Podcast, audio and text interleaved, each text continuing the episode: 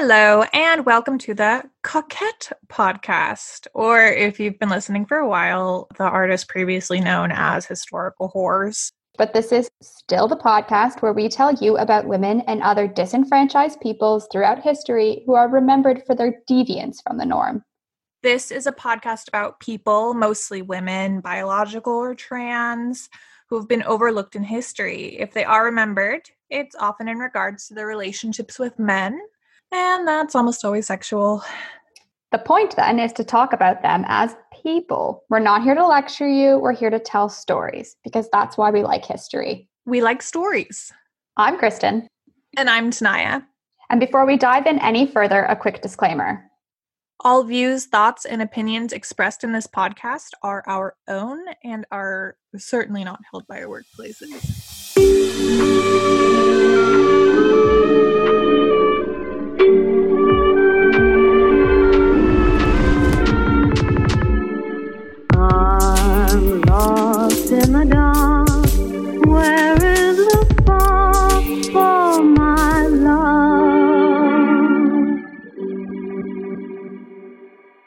Each episode, we are still going to tell you about an individual or group that was punished, overlooked, celebrated, or forgotten for their use of sex. We've always aimed to tell you about people that interest us, people that inspire us, or challenge us to think differently about the past. None of that is changing along with the name. Tanaya will still love to explore powerful women, be they inspiring or frightening.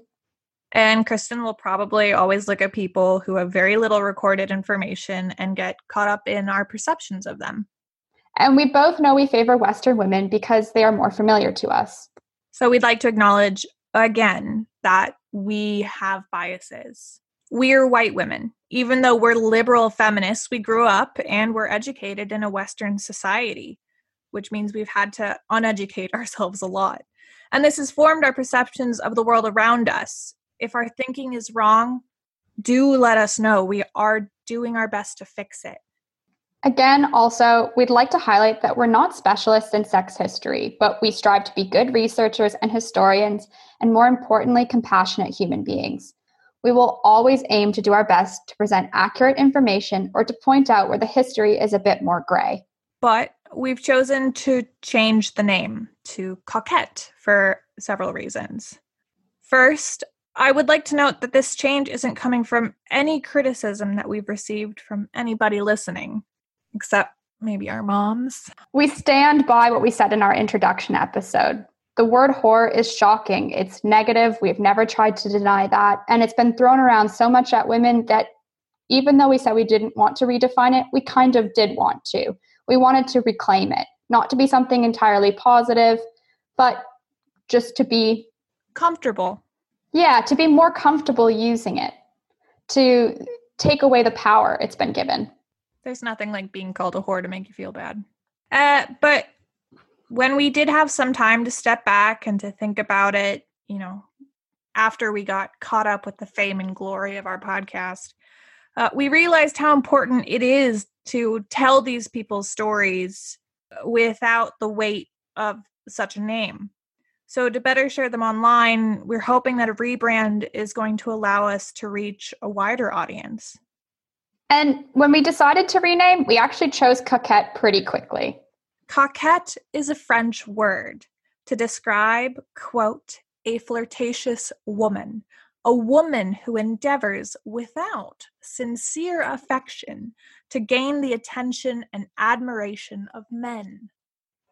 But it actually comes from the root word for a male bird, le coq.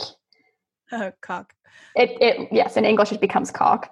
And coquet is actually used to describe men in French and it means wanton. Today we understand wanton as someone who's deliberately cruel, a violent act, something that's often unprovoked. But its more archaic definition was used to describe a person that was sexually unrestrained or one having many casual sexual relationships. Coquette is also used to describe women of a similar nature. So, in the mid 17th century, the feminine of coquet takes on the feminine coquette. And after it bled into English, we get the adjective coquettish and the adverb coquettishly.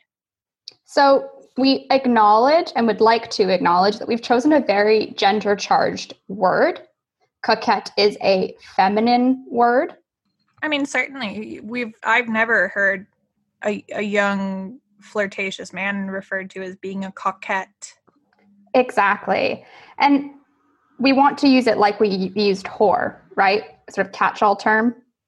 Yeah, to discuss sex workers, prostitutes, lovers, mistresses, wenches, courtesans, concubines, geishas, escorts, slaves, harlots, hetaera. Have I left any out? We're talking about people who've exchanged sex, used sex to gain goods, money, food, power, and fame, or simply because they wanted to feel good or were in loved. It's people who've had positive and negative sexual relationships using their own bodies and too often been judged for it. This podcast is a way for us to hang out, to catch up, talk some shit.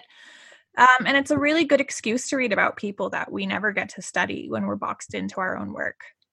We hope you'll listen in and share. You can tune in on your favorite podcast streaming app. We're on all of them now.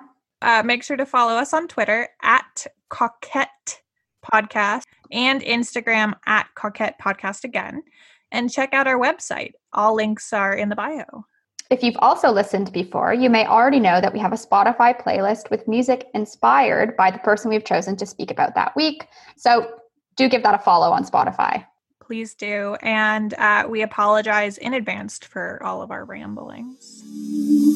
My life revolved about him. Lord knows I'm just no good without him. My castles have crumbled, but I am his body and soul.